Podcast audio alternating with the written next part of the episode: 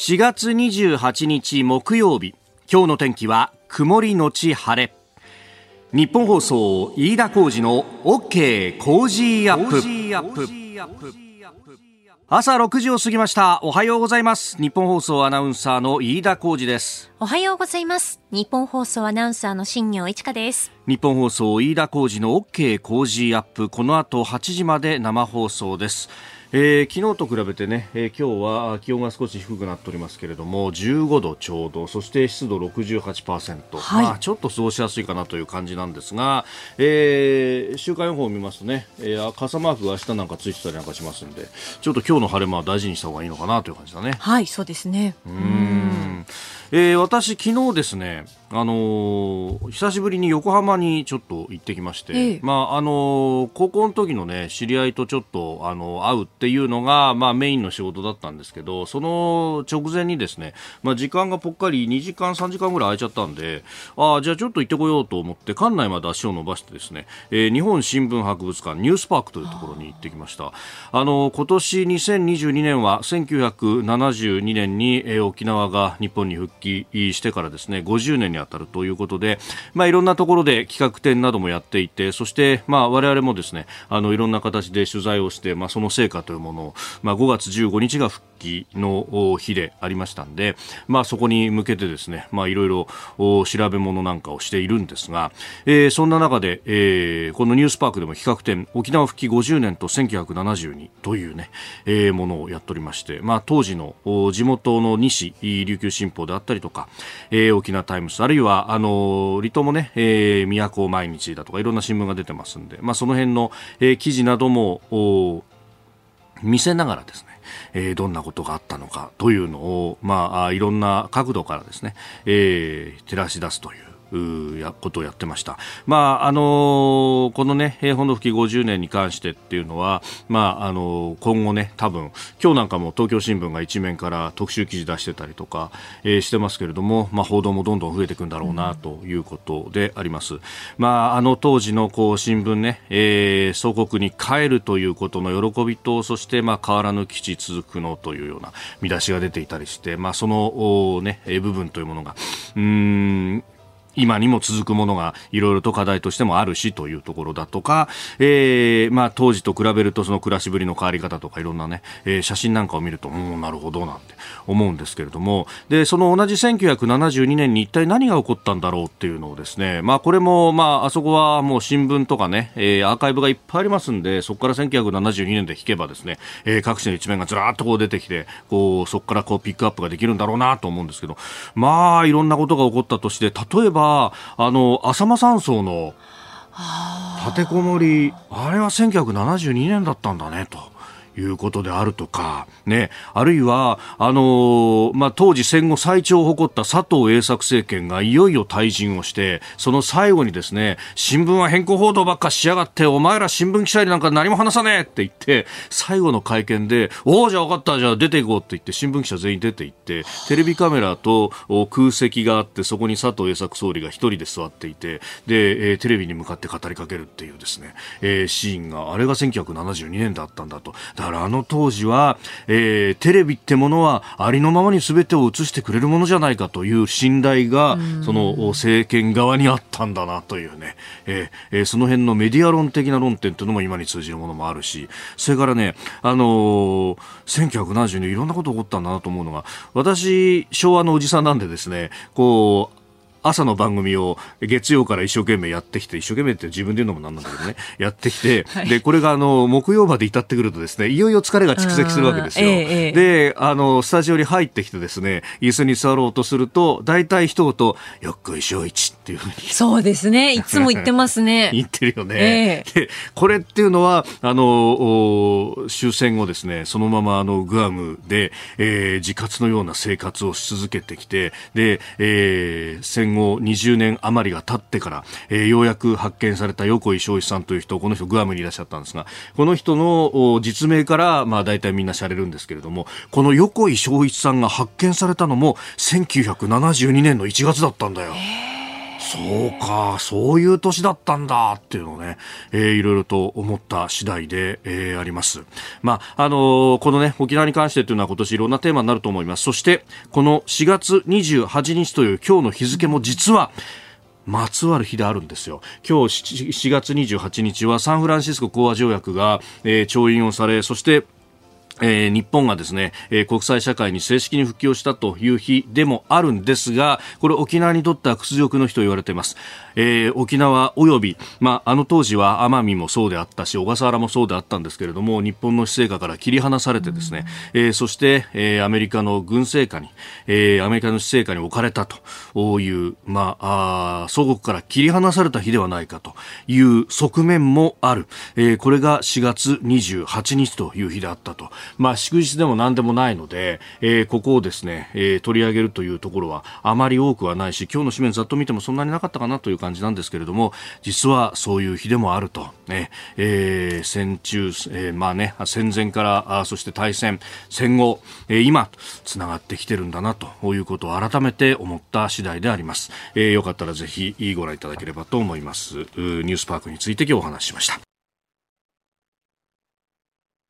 あなたの声を届けます、リスナーズオピニオン。この傾向時アップは、リスナーのあなた、コメンテーター、私、田新業アナウンサー、番組スタッフみんなで作り上げるニュース番組です。えー、ぜひメールやツイッターでご参加ください。今朝のコメンテーターは、ジャーナリスト、鈴木哲夫さん。この後、6時30分過ぎからご登場です。えー、取り上げるニュース、まずは、国民民主党の玉木代表が連合の会長に陳謝と、あの、維新との相互推薦にまつわるところのようです。えー、そしてニュース7時またぎのゾーン、ウクラライナ情勢についてですが、えー、ここではですね、ウクライナ在住で、自営業者の高垣文也さんと電話をつないで、現地の様子、えー、キーウ周辺ボランティア活動なども行っているということですので、その辺の模様も聞いていきたいと思います。そして7時10分過ぎのおはようニュースネットワークのゾーンでは、えー、立憲民主党、泉健太代表と電話をつなぎまして、ちょうどですね、昨日、えー、参院選に向けて3本柱のね、重点政策を発表してますんで、それについてなどなど聞いていきたいと思います。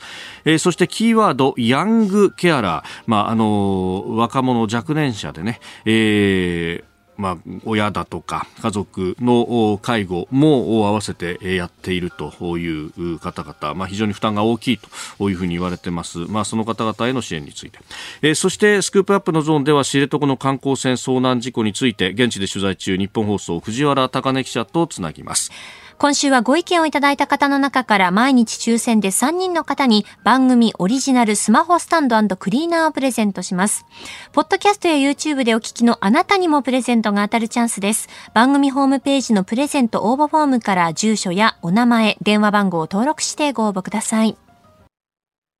ここが気になるのコーナーでスタジオ長官各紙入ってまいりました、えー、昨日行われたあ知床観光船の、えー、遭難事故に関して、えー、知床遊覧船という、まあ、運航会社の桂田社長の会見の模様これが写真付きで、えー、各社一面というところであります。えー、朝日新聞は海荒れれば戻る出港知床観光船社長判断間違い、えー、読売新聞知床観光船出港判断間違った社長会見好転時、まあ、悪天候の時ですね。戻る条件、えー、毎日新聞出港判断誤った知床観光船事故社長が謝罪、えー、産経新聞出港判断間違っていた社長が初会見謝罪知床観光船事故と。えー、いうことで4市一面トップであります。この会見も取材したですね日本放送の藤原貴根記者。後ほどうん7時40分過ぎのゾーンで、えー、電話をつないで、えー、様子等々そして、まあ、今朝の様子なども含めて、えー、聞いていこうと思っておりますが、えー、お騒がせしてすいませんでしたってどういうことだというのは、まあ、素朴に思うところですね。騒がせたのでみんなが君のことを怒っているわけではないのはわからんのかと。えー、後ほどまた取り上げようと思います。で、えー、気になるニュースですけれども、えー、政治面だったりとか、あるいは、あこれ毎日は、あ一面の方のところにも載っけてますが、えー、自民党の安全保障調査会からあ総理に対して提言書が提出されました。まあ、今年は国家安全保障戦略の改定というのは、まあ、前々からね、総理も言っていて、今年末までに改定をするんだということを言ってます。で、この国家安全保障戦略、まあ、全体として国をどう守るんですかっていうところが、まあ、決まってくると、それに関して、じゃあ、あねえーまあ、軍事力といいますか、まあ、防衛力の面ではどうしていこうかっていう全体の、まあ、今までは防衛計画大綱と呼ばれる、えー、ものが、まあ、策定されてそしてそれに沿ってですね中期防衛力整備計画とこれはあの5年スパンのものですが、まあ、ここで具体的にじゃああのどれをどのぐらい増やしましょうかとか、えー、どれをどのぐらい代替わりさせましょうかとか、えー、そういう具体的な話に落とし込んでいくという、まあ、これを合わせて3文書というふうに俗に呼んででこの3文書書も改定するというところも睨みながらの、えー、今回は提言書になっていると。まあ、3文書のですね、えー名前も変えようじゃないかというようなことも提言書の中には盛り込まれているようであります。で、えー、これに関して、まあ、その敵基地攻撃能力という名前を変えて、まあ、反撃能力というふうにしようじゃないかということが出てきて、えー、います。で、あの、一方でですね、反撃というふうに名前が出ると、じゃあどこをっていうことになって、で、その範囲が曖昧じゃないかというようなところが、これが憲法9条に抵触するんだと、まあ、あの、いうことが、えー、いろいろと批判としては出てくるというとところなんですが、まあ、これに対してですね政府あるいは与党の答弁としては、えーまあ、あのもちろん憲法は守りますんでと、まあ、敵の、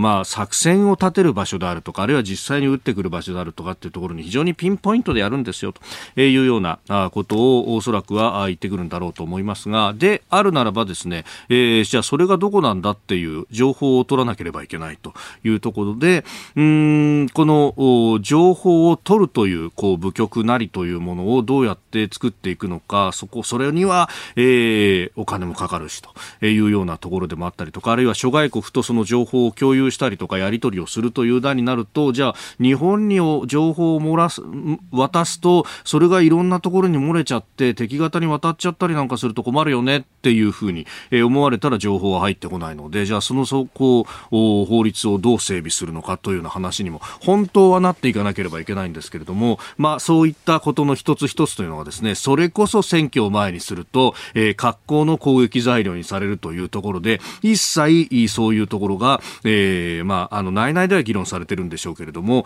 えー、なかなか表の議論にまでは出てきていないということ。で、さらに、あの、防衛費をね、増やすんだと。で、これもあの、年限を切ってですね、えー、5年で、大体まあ5年で2%まで増やす。今が大体 GDP の1%強ということで、えー、大体日本の GDP はざっくり500兆なんで、その1%ずっと5兆円、えー、5兆円強ぐらい、えー、となってますが、これをまあ NATO 標準とされる2%、まあ10兆円ぐらいまで増やしていきましょうね、というようなことが、まあ年限付きで盛り込まれたというのは非常にね、えー、前進ではあるんですけれども、これ、あのー、現場の人たちに話を聞いたりりとかですね、えー、すると、まあ、そもそもこれ、あの、装備品どういうものがあるんですかっていうのが、まあ、オフィシャルに載ってるもので見てもわかるんですが、えー、30年、40年経ってるようなものがですね、結構ゴロゴロしてるぞっていうのは、まあ、あのー、今まで、えー、予算が増えてこなかった。で、その中で、えー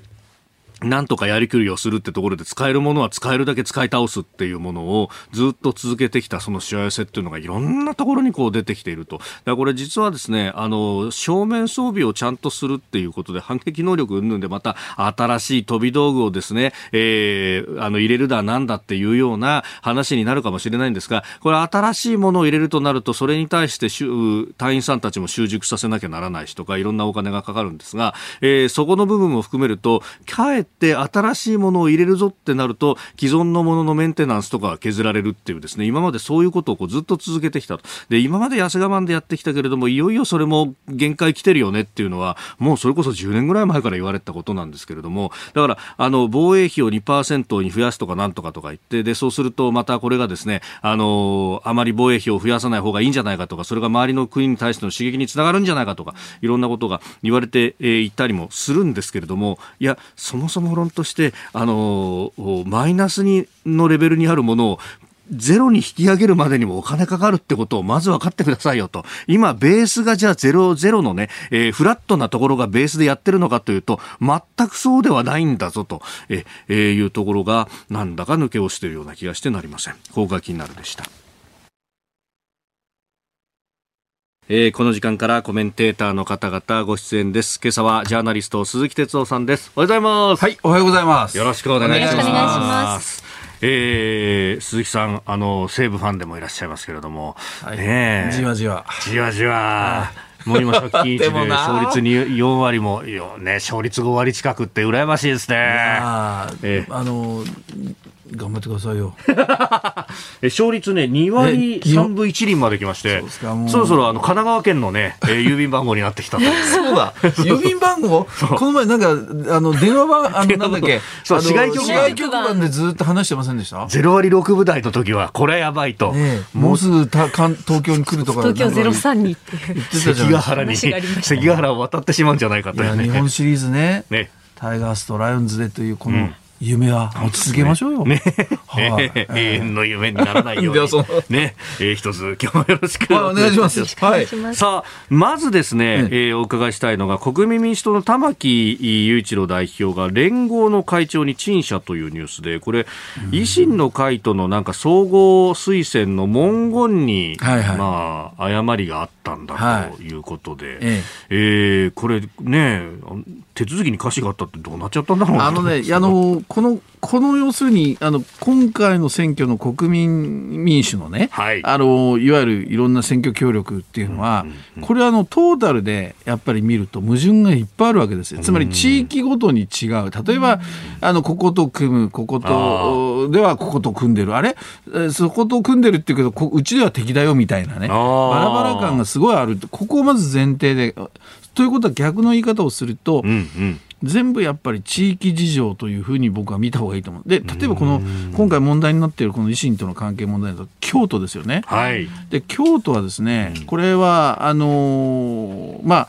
国民民主と維新というよりは、うんうんうん、えー、前原さんと、はい、国民民主のね、ええ、それから立憲はこの福山さんがいるわけですよ、今度選挙に出る。え、この、まあ、ある意味では前原さんとやっぱり福山さんのこれまでの、まあ、確執というかね、はい。えー、ここがやっぱり原点にある。で、まあ、そこまで、えー、あの言い切れるのかって言われるかもしれないけど実は言い切れる。それは何かというと前原さんがね、はい、やっぱりあの実はある人にね、あの今度の選挙、まあ、あ出ないかと。国民からね。というようなことでこう、まあ、接触している時に、はい。えー、やっぱり福山さんのことをかなり意識していて、もう福山さんじゃなくて、ううちが勝ちたいんだみたいなね、えーまあ、ライバル心とは言わないがそういうものをやっぱりかなり、えー、まあ、出してその出ないかっていうある人を口説いてるわけですよ。なるほど。で私はその人からまあ取材、えそういう人を取材して聞いてるんだけど、だから根っこにはそういう前原さんとやっぱり福山さん、まあ、福山さんは福山さん側にもそういう思いがあるし。だからその結局前原さんがそういう思いだからそこにも当然維新もね、まあ、政策的には維新、前原さん、割と良かったから、一緒に乗りませんか、維新としても、京都で一議席取りたいから乗ってくるという。だからなんていうのかな、その、まあ、選挙だからそういうことありますよ。だけど、ええ、京都の事情なんですよね。なるほど。で、静岡は静岡で、はい、新馬さんがいますけど、え、やっぱり前回の選挙もそうだけど、ここは立憲とかなりもうごちゃごちゃ揉めてるわけ、国民と立憲がね。ねだからということで、じゃあ維新の力も借りようかっていうようなことになるわけです。逆に言うとね、はい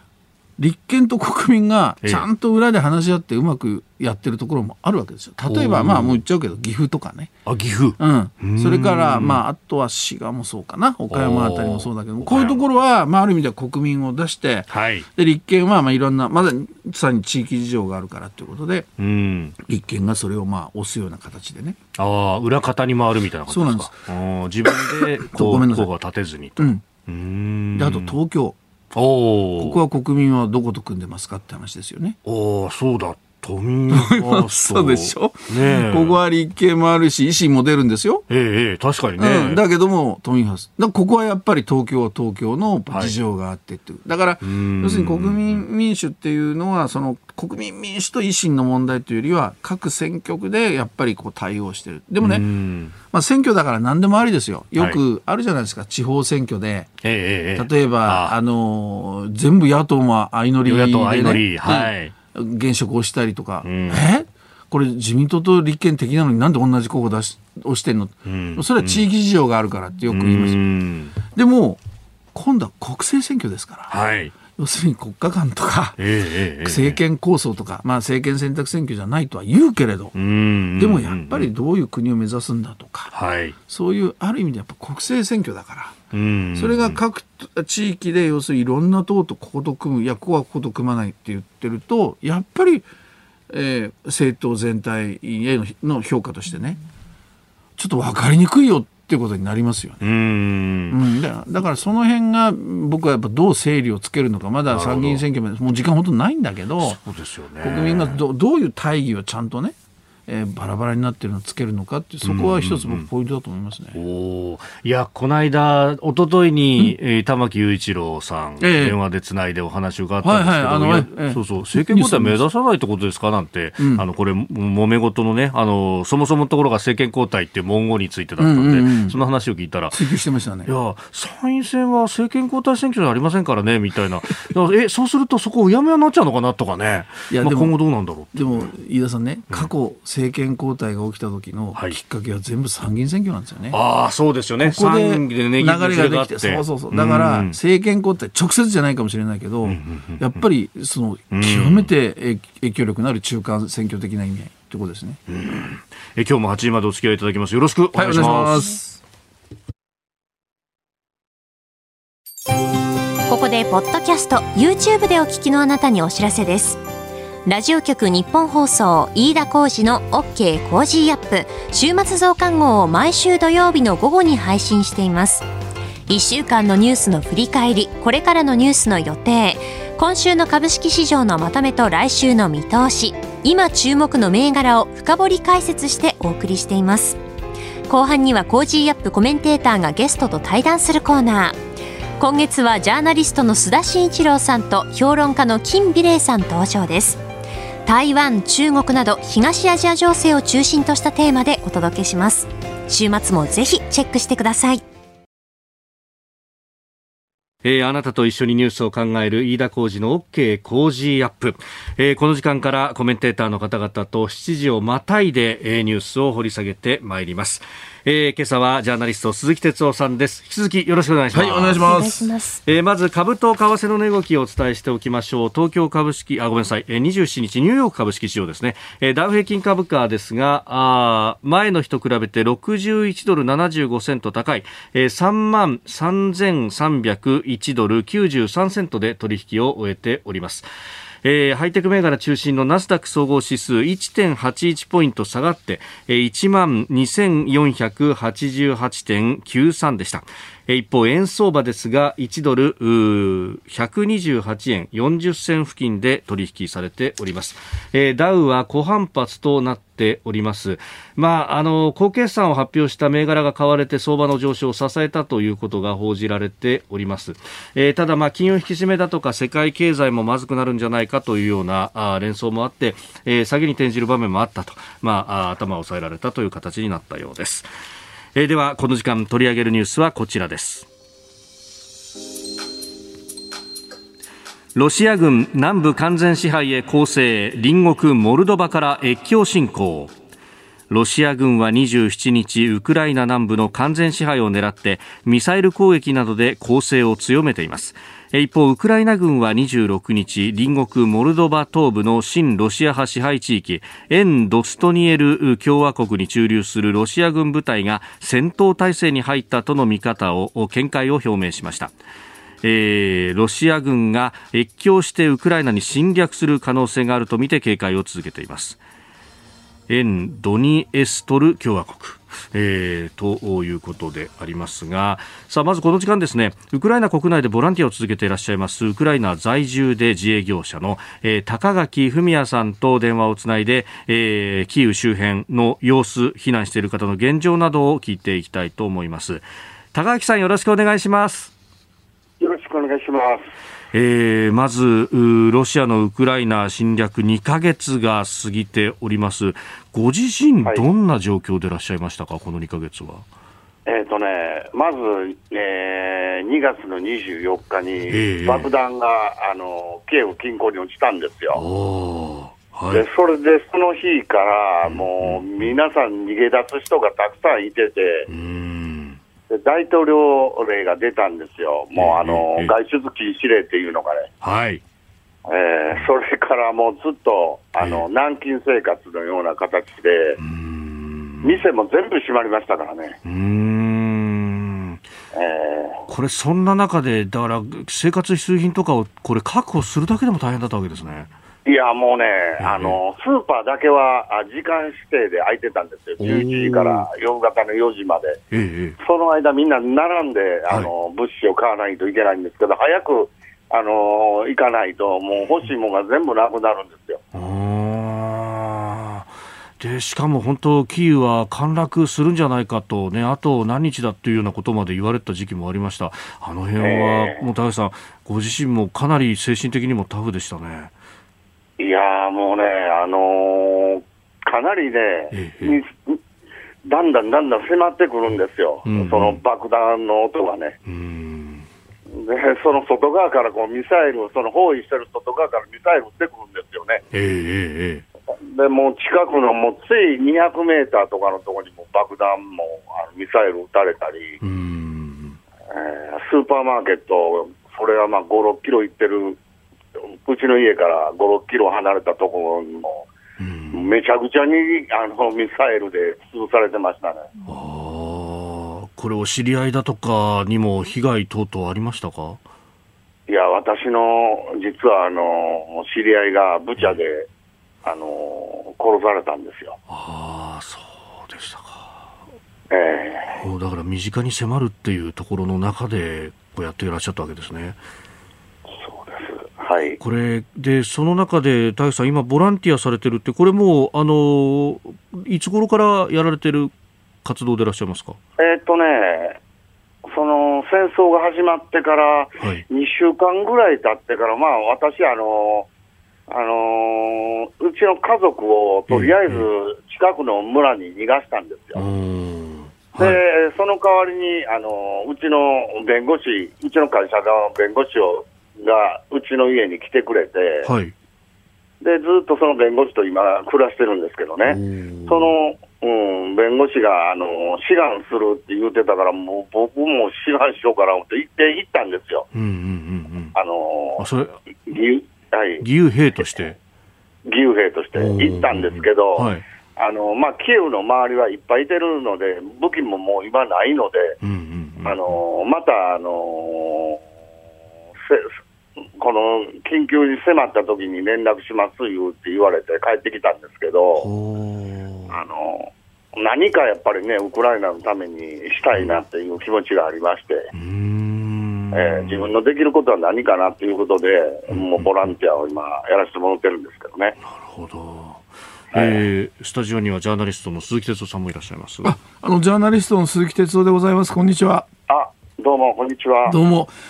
あの本当に大変だと思います。あの日本にもいろんなあの現地の、まあ、情報がこう映像とか入ってくるんですけれどもね、あの、はいはい、これは本当なのかどうか、いや、フェイクだとかいろんなことが言われてるんですけれども、高木高木さんだからこそ、その、本当に今、現地がどうなんだってことがね、僕、あのお分かりになると思うえー、伝えてほしいと思うんですよね。とにかくその、いわゆるあの一般の市民、暮らしてる人たちは、今、どういうその思いなんでしょうかね。どうしてほしいのか。もううん、もうやっぱりあの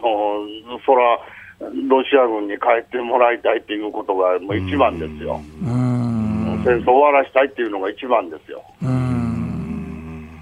このでも手立てはないですよ、どうしていいのかっていうね、その辺の、その思いっていうのはどうなんでしょうかね。どどまああのね、うん、あのー、若い人はもう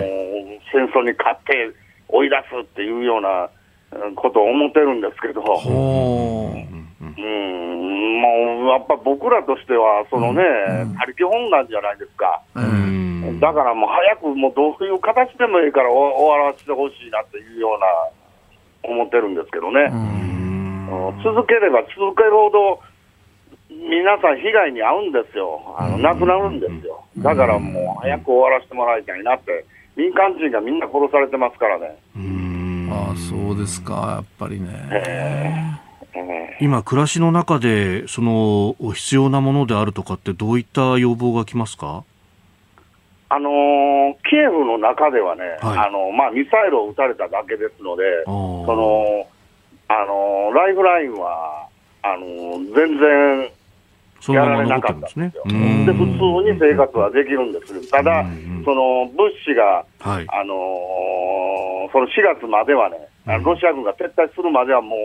足らなかったんですけど、今はもうね、だいぶ普通に戻ってるんですが、それでも支援に行けてない場所とかに今、ボランティア行ってるんですけど、いまだに電気、インターネット、水がないような状態で、はい、インフラを切られてもてるんですよ。ちょっと1分お待ちください、そのままえー、時刻7時を過ぎました。ニュース7時またぎ。引き続きウクライナ在住で、えー、自営業者高垣文也さんと電話がつながっています。高垣さん引き続きよろしくお願いします、はい、はい、お願いします。あのキーウのね周辺の村々へボランティアで、えー、行ってらっしゃるというお話が今ありました、はい、で、えー、先ほどね、あのインフラが本当ズタズタにされているとこれはロシア軍の仕業ですか？いや、もちろんそうですよ。あのー、北からこう入ってきた、はい。あのー、ベラルーシのその部隊が、はい、ベラルーシの方から入ってきた部隊が、うん、全部まずインフラを、あの、潰してこう入ってくるんですよ。で、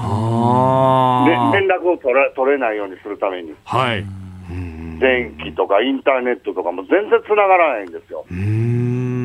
今日行ってたんですけど、もう朝の7時から帰ってきたんがもう12時前に帰ってきたんですけど、それまでも全然、キエフに入るまでインターネットも使われるような状態で。はあ、まだそういうところの復旧っていうのはこれからですもんね。ええー、そうですね。でもそれ、現地の情報が出てこないってことになると、そこが物資が足りてるかどうなのかもわからないって、なかなか手が差し伸べられないところですか。そうなんですよ。えー、行ってみないとわからないんですよ。まだ政府も行ってない場所に行ってるものですから。はあ。え、政府も入ってないような場所にっていうのは、これ、大さん、お一人で行かれるんですか？いやいや、あの政府の人間と一緒に行くんですけどね。なるほど。その初めて入るときに一緒に入っていくと、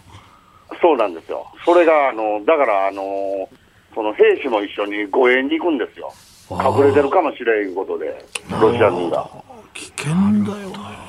そうですか。いや、そういうところって結構この、あの、トラップが仕掛けられていたりとか、この地雷があったりなんかするんじゃないかって報道されてますけど。いやいやそうなんですよ。だからね、もう兵士のそばから離れるなっていうふうに、まず言われるんですよ。はあ。それで、もう亡くなった人、ね、いてはるのでね。はあ。え大さん、その、そこまでのこうリスク背負いながら、でも、やっぱりウクライナのためにっていうのは、それだけこうこの国に対しての愛着心であるとか、いろんな思いがあるわけですか？いや、もう僕の家はもうここですから、うんうんうん、やっぱりあの、まあ、僕は日本人ですけど、あのー、ここに住んで、まあ、初めて来たのが15年前に来てるんですよ。それからもう妻も、あのー、子供もウクライナ人ですからね。はい、ええ。ええ。えだからやっぱり見捨てられないっていうのがあるんですよ。でお子さんたちね、先ほどあの近くの村に避難させたっていうのもお話ありましたけれども、これ今後、どうですか、はい、あのツイッターなど拝見しますと、日本へ避難させるお考えということもありますが、そうなんです、やっと、ええ、やっとね、あの説得に応じてくれて、それまで、あの父親あの妻の父親がやっちょっと半身不随で動けないんですよ。逃げれないので、えー、で、妻がずっと面倒を何年も見てるので、うん、日本にまず最初、もうロシア軍来た時に、うん、あの日本行ってくれって僕言うたんですけど、うん、行かへんって言うからね、もうずっと説得してたんですけど、やっと説得に応じて、日本に行くって言うてくれたので。で、高橋さん、ご自身はどうされるおつもりですか？いや僕はもちろんここに残って、あのボランティアします。そうさいや本当ね、あの危険な中でこんなことをやってる日本人の人がいるんだって、これ、ウクライナの人にとっても驚きなんじゃないですか？あそうですね、だから兵士の人が写真一緒に撮ってくれっていうか、いうような感じで、うん、東洋人自体がもう全然いてようになったんですよ。あなるほど、えー、みんな避難したりなんなりと。みんなあの中国人とか韓国人結構いてたんですけどね、全然見ないですよね、今は。なるほど。最後にあの日本としてウクライナに貢献できることってどういったことがあると思いますか？いやもうね、ものすごく手厚く日本やってもらってるっていうのがあるんですよね。えー、だからまあ、あのー、まあ、このウクライナのことを忘れずに、ちょっと復興とかもまたそういう時になったら手伝ってあげてほしいなって思うんですよ。うん。いや高橋さん、本当、あの現地深夜にもかかわらず、ありがとうございます、長々とお話伺わせていただいて、いえいえいえあのぜひお体大切に、はい、また引き続きいろいろ教えてください。わ、かりました。どうもありがとうございました。どうも失礼します。失礼します。えー、ウクライナ在住自営業者高垣文也さんと電話をつなぎました、えー、高垣さんあの YouTube のね、えー、チャンネルで、えー、現地の様子等々も発信して、えー、いらっしゃいますので、えー、ぜひこちらもご覧いただければと思いますやっぱり哲さん現地のね、うん、人の話っていうのは。いや、ね、あのまあ、あの、世界中の、まあ、ジャーナリズムとかね、ジャーナリストとか、そのテレビとかいろいろ入って現地伝えてるじゃないですか。だけど、その、高垣さんってやっぱりボランティアっていうか、自営業者でしょ？うん、あの、やっぱり、あの、なんていうかな普通の方ですよね。その人のやっぱり視点視点で見るのが実は真実でね。あの我々がっていうかそのジャーナリストプロとかではなくてね、はい、あの庶民だからこそ真実が多分僕見えると思うんですよだからその今の話貴重だったしその YouTube ですか、はい、発信されてるのはやっぱりあこれが真実だっていうね一つ見るあの僕らがそれを知るいやあの参考きっかけになるんじゃないかなと思いますね。えー、YouTube チャンネルウクライナ情報局を開設されたということでありました。おはようニュースネットワーク。東京有楽町日本放送キーステーションに全国のラジオ局21局を結んでお届けいたします。おはようございます。日本放送アナウンサーの飯田浩二です。今朝のコメンテーターはジャーナリストの鈴木哲夫さん。取り上げるニュースはこちらです。立憲民主党参院選に向け物価高対策など3本柱の重点政策発表立憲民主党の泉健太代表は昨日記者会見し夏の参議院選挙の重点政策を発表しました。その中で泉代表は国民の生活を守る生活安全保障をキャッチコピーに物価高と戦うそして教育の無償化さらに着実な安全保障の3つを政策の3本柱と位置づけ5月中にも公約を策定する考えを表明しております。というわけで今朝この時間はですね立憲民主党のその泉健太代表と電話をつないでお話伺っていこうと思っておりますすでに電話つながってます泉さんおはようございますはい、おはようございます。よろしくお願いします。よろしくお願いいたします。さあ、昨日の会見で参院選に向けたこの3本柱というものを、政策を打ち出しました。具体的にこれどういうことになっていくのか、はい、それから政府の側は緊急経済対策出してますけれども、これについてもどうお考えなのか教えてください。はい。まあ、今、この物価高、まあ、円安も大きく影響してですね、さまざまなものの値段が上がっています。で、そういう中で経済対策はもう早くから必要だと言われていたんですが、はい、まあ、政府は1か月ほどかけて出してきたものは小規模、ですから時期も遅いですし、規模も小さいと思っています。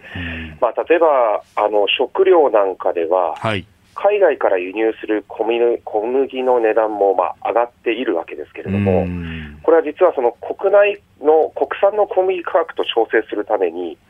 海外の小麦価格に、まあ、あの値上げ分というのを付加して、えー、国内で販売してるんですね。はい、でそういうものを、まあ、あ下げをするとですね、あるいはまあエネルギーも当然トリガーを凍結を解除する、まあ、そして給付金なんかも今回5万円ということですが、えー、これは本当に限定された世帯のみということになりますので、はい、もう少しワーキングプア層などへもですね、えー、給付をしていく必要があると、まあ、要はこの生活安全保障というのは、はい、まあ、この緊迫した国際情勢の中で、国家の安全保障に加えて、国民生活の視点での安全保障が必要だと、まあ、こういうことで物価高対応や教育の無償化、そして、まあ、まさに安全保障政策から逃げずに真正面に取り組むと、そんな立憲民主党の姿勢をあの今回示しました。あの政府は確かに6.2兆円国費で出すなんてことを言ってますけれども、はい、あの給付金のその狭まりであるとかも含めて、うん、あの本当だったらもっとこのあまねく人に、えー、恩恵が被るように、例えばあの税金の仕組みを変えて減税するとか、そういうことっていうのはどうですか、視野に入ってきませんか？そうですね、われわれはやはり今のこの状況を見れば、はい、まあ、消費税の次元的引き下げということも立憲民主党として今回盛り込んでいますし、はい、まあ、政府の今回のこの緊急経済対策っていうのは、えー、まあ、全体で6.2兆とはなってるんですが、はい、まあ、そのうち2兆円というのはもともと当初予算に計上されていたものをもう一度乗っけるということだとか、うんはい、あるいはこう1.5兆円は予備費からの充当ですので、はい、まあ、新規はまあたった2.7兆なんですよね。ですから、本当にあのこの規模で国民の生活を守れるのかというところは、われわれ大変心配をしています。これ、まあ、あのなかなか数字言うの難しいかもしれないんですけども、もし立憲民主党がやるとしたら、こうどのぐらいの規模のものをこう出そうっていうふうに思いますか？はいそうですね、あの立憲民主党はですね、まあ、今のこの日本の経済の需給ギャップだとかも含めると、はい、まあ、20兆円規模の経済対策、えー、これが必要だと考えてまして、すでに立憲民主党のですね、はい、えー、まさにこの生活安全保障のための緊急経済対策という21兆円規模の策をもう作って、えー、発表させていただいているという状況になりますね。えー、スタジオジャーナリスト鈴木哲夫さんもいらっしゃいます。はい、泉さんおはようございます。はい、おはようございます。鈴木でございます。あの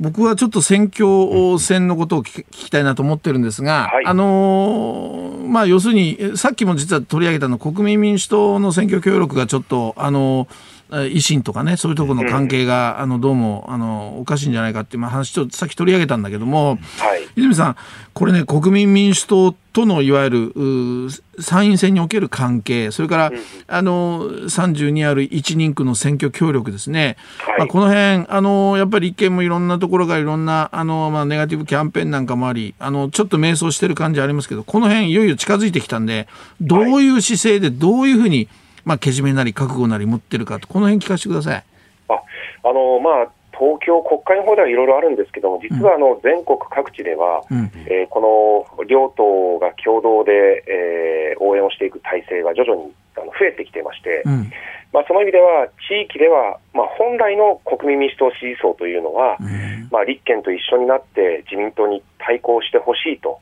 いう方々が非常に多いので、やはりまあ一緒にやっていくという流れをですね、ちゃんと作っていきたいと思います。うん。うん、まあ、そのためにはやはりこう自民党にこうすり寄るのではなくて、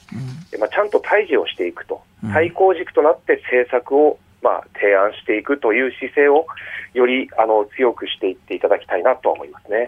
ああのヤングケアラー問題なんかはこれまた自公で、えー、国民、えー、これやるって言ってんだけど。こういうのはどうなん、どうなんですかね？まあ、あの、ヤングケアラー問題はもう、あの、まあ、あの、どの政党も取り組んでいる課題ですので。超党派でやるべきですよね。そうですね。あの、すでに超党派でやられていることですから、うん、まあ、あの、何かしらの話題を、をまあ、政策課題を掲げてですね、うん、協議を多分継続したいということなのかなと思うんですが、うん、まあでもやはり、あの、すべて与野党のこの区別がなくなってしまうというのは、うん、まあ、政治の中からですね、まあ、論点が消えていくことにもなりかねませんので、まあ、そこはやっぱりしっかりとあの自民党と対抗していくという軸で、あの政策を展開していけると良いなと思いますね。そうですよ。だから国民もやっぱりそっち側にあのちゃんと方向を定めてくれっていうことですよね。そうですまあ、なので、まあ、立憲民主党もそこはよく、まあ、国民民主党の意見も聞いてですね、うん、まあ、丁寧にえー、進めていきたいなと思いますね。うんあの共通のその支持母体としての連合という存在がありますけれども、ここもその、ね、あの労組のそれぞれの考えでこう割れている部分もあるなんていうことも言われますが、この辺あの連合との間合いというのはどう取っていこうと思ってらっしゃいますか？そうですね、まあ、私自身もその、まあ、国民民主党を支持すると言われる労働組合の皆さんともよく意見交換をしていますし、まあ、この間、立憲民主党もですね、はい、あの産業政策ですとか、あ非常にこう現実的な考え方で、えー、政策を打ち出すようになってきていますので、まあ、そういった意味ではあの政策の違いということよりもお働く人たちの生活環境や労働環境を改善していくという意味で、まあ、力を合わせていくということの方が多分あの有効になっていくと思いますね。そういう流れを作っていきたいと思います。さあ、あのー、最後に、まあ、立憲民主党としてこうどういう国を目指すんだというあたり、ビジョンをお願いします、はい、まず、あのー、この物価高と戦うっていうのは、はい、この今の急速な円安物価高に何としても対応していかなきゃいけないと。いうことで、まあ、短期的にまず今を守るという意味で、この物価高と戦う、そして未来を守るという意味で、この日本の競争力が落ちてきたということで、この教育の無償化によってですね、はい、教育力を向上させていくと、これが将来の日本の安全保障につながっていくと思います。そして立憲民主党自身が安全保障政策に真っ向、まあ、対応していくということですね。これだけウクライナ情勢もありますから、その時代の変化に合わせた防衛政策はちゃんと持ちながら、まあ、その中でしかし抑制的に、まあ、平和的な外交ということも含めて、うん、現実的な対応をしていくと、それが立憲民主党の姿勢であるということを、まあ、しっかり示していきたいと思っています。はい朝から泉さんどうもありがとうございました。はい、えまたどうぞよろしくまた引き続きよろしくお願いします。はい、ありがとうございます。えー、立憲民主党、泉健太代表、電話出演ということでありました、お気になっていて、いかがですか？そうですね、あのまあ、現実対応っていうのが一つの僕はキーワードだと思ってて、現実主義ですよね、うん、実はあの前の代表の枝野さんも割と現実主義だった、はい、それは例えばその共産党と組むこともね、いや、選挙はそそれで勝たなきゃしょうがないでしょうっていうね。まあ、そんなことで、だからあの泉さんもその現実対応って言っていたところは一つキーワードかなと、ただこれは、うん、あのやっぱりあの支持者は分かるけれども、はい、一般のやっぱり無党派層とかね、そういうところからすると、時としてやっぱりどうしても分かりにくくなりますよね。うん。うん。だから、あれ、理念とやってることが違うんじゃないの？まあ、実際今、それは国民民主に対してそういう、まあ、思いを持ってる人も多いわけでね。だからこの辺はやっぱりメリハリをももうちょっとしっかりもつけていく、いけるかどうかっていうところがまあ、現実現実っていうとなんか飲まれていっちゃう感じでね、うん、だからその辺をどこまでアピールするかっていうのは僕さもう本当最後鍵になってくると思いますね。うん、まあねあの野党の存在っていうとまあやっぱり予算案だったりとかっていうのは、うん、まあ反対っていうところがクローズアップされますけど、うん、まあ今お話聞いてるといろいろこう政策はね、えー、積み上げてきてる部分が、まあもともとあるわけですもんね。そうですね。だからやっぱりね緊張感与野党激突の緊張感がなければ、権力って国民を向かないんですよね。そのために野党頑張ってほしいっていう、そういう感じですよね。以上、おはようニュースネットワークでした。今朝はジャーナリスト鈴木哲夫さんとお送りしております。引き続きよろしくお願いします。はい、お願いします。続いて、教えてニュースキーワードです。ヤングケアラー。自民公明国民民主の3党は昨日家族の介護や世話をするヤングケアラーと呼ばれる子どもたちへの支援対策検討チームの初会合を国会内で開きました。検討チームは今後課題を整理した上で法整備の必要性も含めて検討し6月上旬にも3党の幹事長に提出する考えです。えー、トリガー条項の件に続いてというこの枠組みですが、うん、ね、先ほど泉さんのところでも話ありましたけれども、うん、これは僕はやっぱり超党派でやるべきだと思うし、うんうんうん、なんでこの3党なのかなと、まあ、例えば自公がやるっていうのは分かりますよ、あの与党だからね。はい、ね。うん、国民もなんでこっちに入る、まあ、むしろ国民が間に入って、いやいや、これ、超党派でやりましょうって言って、つなぐような役目をね、うん、えー、してほしいなと僕思うんです。まあ、どっちにしてもこのヤンケアラーっていうのははい、ままあ、結論言いますとね、うんうん、この3党で要するに、まあ、対策チームをやって、えー、動こうってことだけど遅いですよ。はっきり言って。これねあのー、実はいや申し訳ない。僕自身があのずっとあの最後両親介護なんかもちょっと直面してたこともあって、はい、あのー、あれだったんだけどやっぱねこれもうメディアも含めてやっぱり23 3年ぐらい前かな早いところは。2年ぐらい前からもうヤングケアラーの問題って出てきてたんですね。でこれはね例えばあの、まあ、成人とか例えばまあ僕らがあの両親の介護をするとか、まあ、これは割と世間で、まあ、うんね、あって。世の中に出てから、ね、そうそうそう。でこれに対してあの実はケアラー連盟っていうのがね、はい、日本ケアラー連盟かな、うん、えー、ケアラー連盟っていうのがあって、はい、これはあの社団法人なんですけど、えー、これはね僕の記憶では10年ぐらい前にこれできてねそのつまり普通の僕ら大人で介護を、ね、両親の介護とかしてる人たちにいろんな悩みがあるからっていうことで、はい、だけど実は僕らの世代だじゃなくて子供がね要するに幼い子小学生とかでしょ？が要するにもう家の事情で介護をやんなきゃいけない、はい、学校に行けないとか進学できないとか中学。そういうのがあるっていうのはやっぱり2年ぐらい前から出てきたわけです。もう政治はね、うん。ここでもうすぐやらなきゃダメですよ。僕らはなんとか頑張って仕事しながら、いや、辛いんだよって言いながらも、まあすぐ1年、はい、2年経つんだけど、小学校、例えば6年生の子供がね、要するに介護してて学校行けませんってこの1年間っていうのは、僕らの1年間って全然意味が違う。だからね、もうそのこれが社会問題になりかけた時にもすぐ動かなきゃいけないのに何をやってたんだと僕は言いたい。あ確かにケアラー連盟のこのホームページを見ますと、うん、2010年にケアラー連盟発足しているんですが、うんうん、このフォーラムなどの、ね、テーマを見ると、うん、あ2011年に一般社団法人としての日本ケアラー連盟が設立されてますが、えー、これもう2014年とかにヤングケアラーシンポジウム2013年にもやってますね。そうそうそう。この辺り僕はねもうその頃はだからもう、まあ、自分のことじゃないけども、えまだそういう僕も意識がなかったのはもう反省なんだけども、少なくともこの2、3年、はい。まあ、新聞等々でもねそう報道されるようになって。である、まあ、厚労省の僕の知ってる幹部と話したら、やっぱり、いや、コロナに追われてっていうけどね、うん、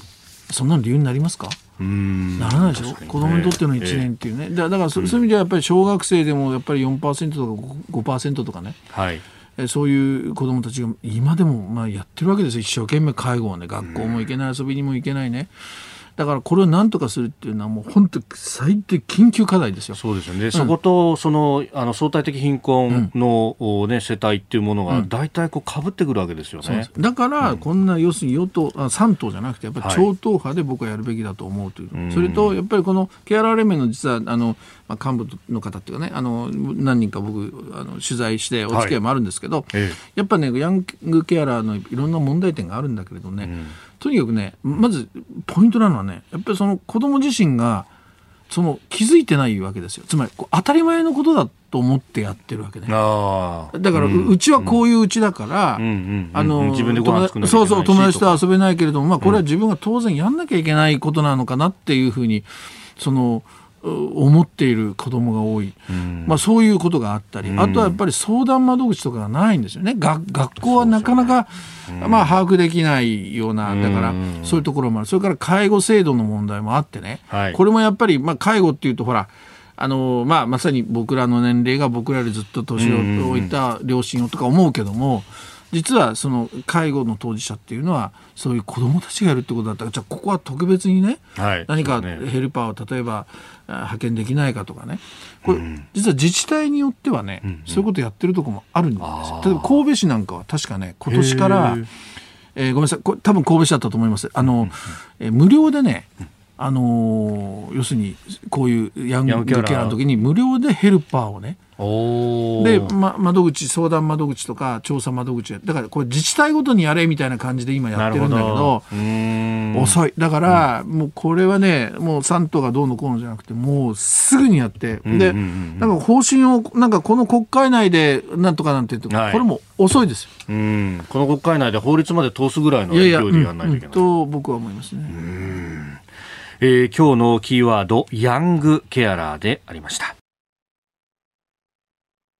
お送りしております OK 工事アップ。お相手私日本放送アナウンサー飯田浩二と。新業一華がお送りしています。今朝のコメンテーターはジャーナリスト鈴木哲夫さんです。引き続きよろしくお願いします。はいお願いします。続いてここだけニューススクープアップです。この時間最後のニュースをスクープアップ知床観光船遭難事故運航会社社長が出航は結果的に間違っていたと謝罪。北海道知床半島沖で乗客乗員26人が乗った観光船カズワンが遭難し11人が死亡15人が行方不明になった事故で昨日運航会社知床遊覧船の桂田社長が記者会見を開き土下座し謝罪しました。この度は当社の船舶のクルーズの中で大変な事故を起こしてしまい亡くなられた被害者の方々および捜査中の被害者の方々に対して大変申し訳ございませんでした。この度は大変申し訳ございませんでした。えー、まあ、好転が見込まれるので、荒れれば引き返すという条件で出航を決めたということなどなど、様々明らかになりましたが、えー、その会見も取材しました日本放送、藤原貴根記者が現地知床にいます。藤原さんおはようございます。はい、おはようございます。今、どちらにいらっしゃいますか？はい、今、私はウトロ漁港におります。で、こちらは空は青く晴れ渡っておりますが、はい、漁船などの旗が真横に大きくたなびくほど、非常に冷たい強風が吹いております。そして私の5メートルほど前には、はい、20隻以上の地元の漁船や営業を中止している観光船が大きなロープでしっかりと固定された状態で停泊していますが、これらの船もオホーツク海の荒波で左右前後に今も揺れておりますね。あなるほど、そうすると、まあ、その風や波だと、捜索活動になかなか地元の漁船の方々が出るっていうのは難しいわけですかね。そうですね、あのこちら、オホーツク海は昨日から今日にかけて高い波と強い風、非常に続いておりましてね、で現在も斜里町では強風、波浪注意報が出ておりますので、今のところ、地元の漁船による捜索活動の協力は行われていませんね。うん。さて、昨日のその記者会見の模様ですけれども、いかがでしたか？はい。あのー桂田社長の記者会見、取材しましたけど、会見の中で先ほどお聞きいただいたように、桂田社長は涙ながらに謝罪の言葉を口にした上で、時々言葉を詰まらせながら、事故当時の状況や運航の安全管理体操体制などについて説明しました。えー、記者会見2時間以上及んだんですけどね、えーえーはい、合わせて3回の土下座をしておりましたね。なるほどこれね、あの、その2時間以上、質疑応答、まあ、それがなくなるまでずっと答え続けたということでしたけど、その辺のこう受け答えなどを見ていてはいかがですか？やはりですね、あの自分が用意している資料とか、はい、あのまあ、いわゆるカンニングペーパーですよね、それをもとにあの発言されてたので、われわれ記者に対して、記者からしてみれば、うんうん、あのなかなか社長の言葉が伝わってこないんですよね。あ紋切り型の答弁みたいな。そうですね、それからあの、まあ、あの登場したのが、赤のネクタイをしてきましたのでね、うんはい、これでやはりあの行方不明の家族の方たちが見たら、ですねやはり、うんうん、まあ、なんで赤いネクタイをして、えー、社長が会見をしてるんだっていうふうに思われた方もいらっしゃると思うんですよね。通はまあ黒いネクタイとか、まあ、濃い色のネクタイをして、そうですね、謝罪会見をするんじゃないかなというふうに思いますけどね。うん。その辺も、やっぱり事の重大さみたいなものが、どこまで本当に実感されていたんだろうという感じですか？そうですね、あのやはり記者の質問に対しても、通り一辺倒の答えでしたし、あのまあ、理由、なぜこういう事故を起こしたという理由を聞かれても、私の至る至るところ、配慮がなかったですというふうなことしか言ってませんのでね、あの具体的なあの話が聞かれなかったっていうのが正直なところですね。えー、スタジオジャーナリストの鈴木哲夫さんもいらっしゃいます。はい、あの鈴木でございます。お疲れ様です。はい、よろしくお願いします。はい、あの。私はまあいろいろその今入ってきている情報を総合的にまあいろいろ見てですね私はもうはっきりもうこれは人災と思ってます。あの、はい、私自身はですね、はい、で昨日の会見で私もまあちょっとあの見ましたけれども、はい、あのおっしゃるようにそのなんていうのかなそういう具体的な答えがないですよね。だけどまあ社長が喋った話の範囲で現場でお感じになったことでいいんですがあここがやっぱり人災の一番大きいところだったなここが一番まずかったなと判断がもしくは対応がっていう人災の一番大きなポイントみたいなのどっか感じられたととこありますか？はいあの事故発生当時なんですけどね、うん、あの午前10時にあの船長と社長があの天気が荒れる可能性があるからということで、うん、やり取りをしているんですね。うんうんうん、でこの時点で天気図も社長は見ていたということなので、うん、えー、この時点で、あのじゃあ今日はあの出航を取りやめようという判断をしていたら、うん、あの今回のような事故が起きなかったんではないかなというふうに思いますね。そこが一番大きいポイントとしてそこがあるってことですね。そうですね。やはりあの社長はあの自らの経験で、これまでもこういう風はあの多くあのあったから、うん、えー、その都度経験で今日は大丈夫だろうと。まあ今日はあのこの後海が荒れるようであれば。先ほどおっしゃってたように条件付きの運航で荒れた場合はすぐに戻すあのえっと、戻ってくるようにという指示を出してたみたいですね。あともう一ついいですか？あの、はい、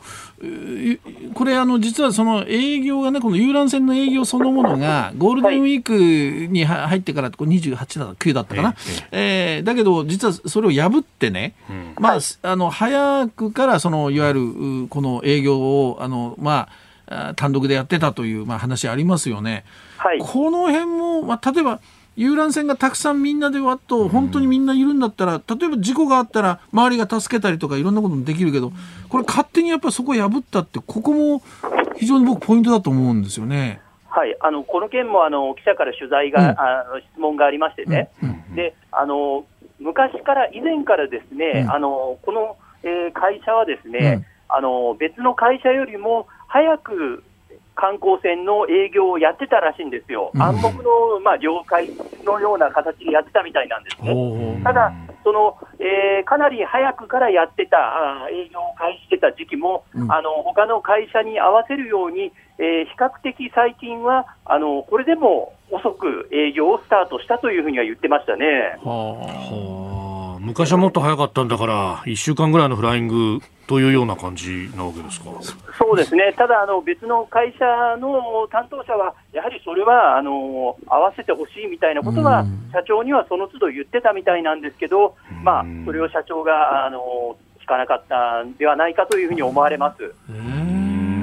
まあ、あとね、それこそこの春先にも、社員の方々、船員さんなどが大量に辞めて、ほとんど経験のない人が操船してたんじゃないかということも言われますけれども、そのあたり、社長から何かコメントありましたか？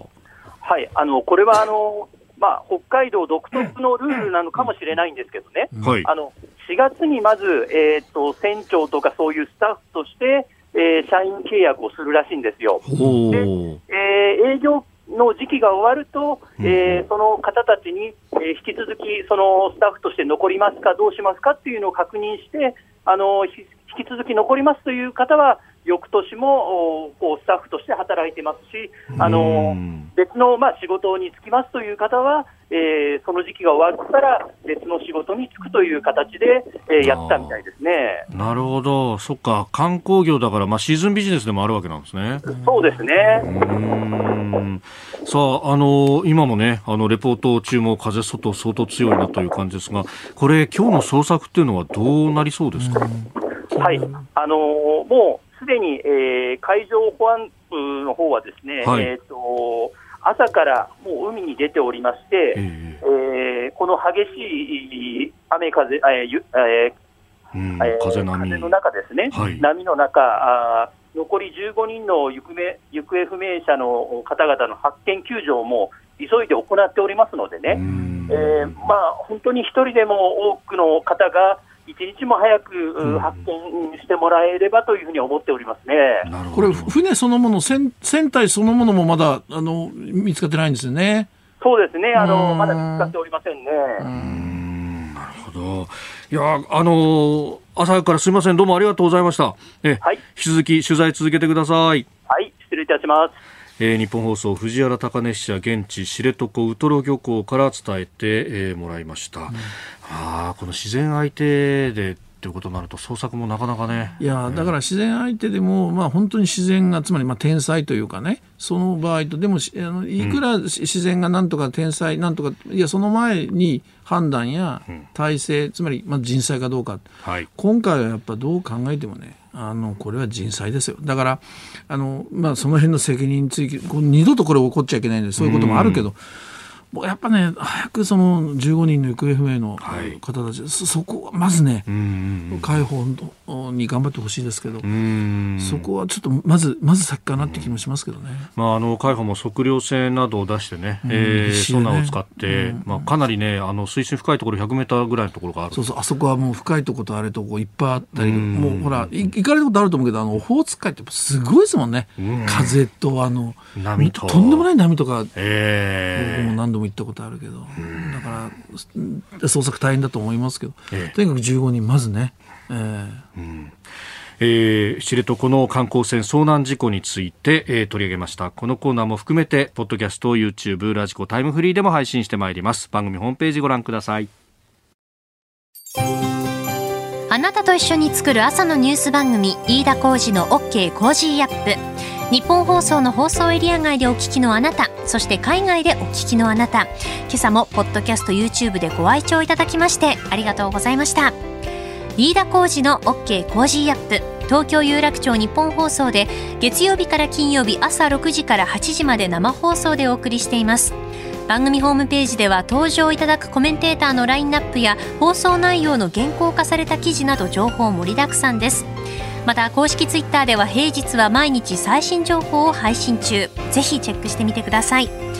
そしてもう一つ飯田浩二アナウンサーが「夕刊富士」で毎週火曜日に連載中。飯田浩二の「そこまで言うか」こちらもぜひご覧になってください。忙しい朝そして移動中ニュースを少し深く知りたい時。ぜひ AM、FM、ラジコはもちろん日本放送のポッドキャスト YouTube でお楽しみください。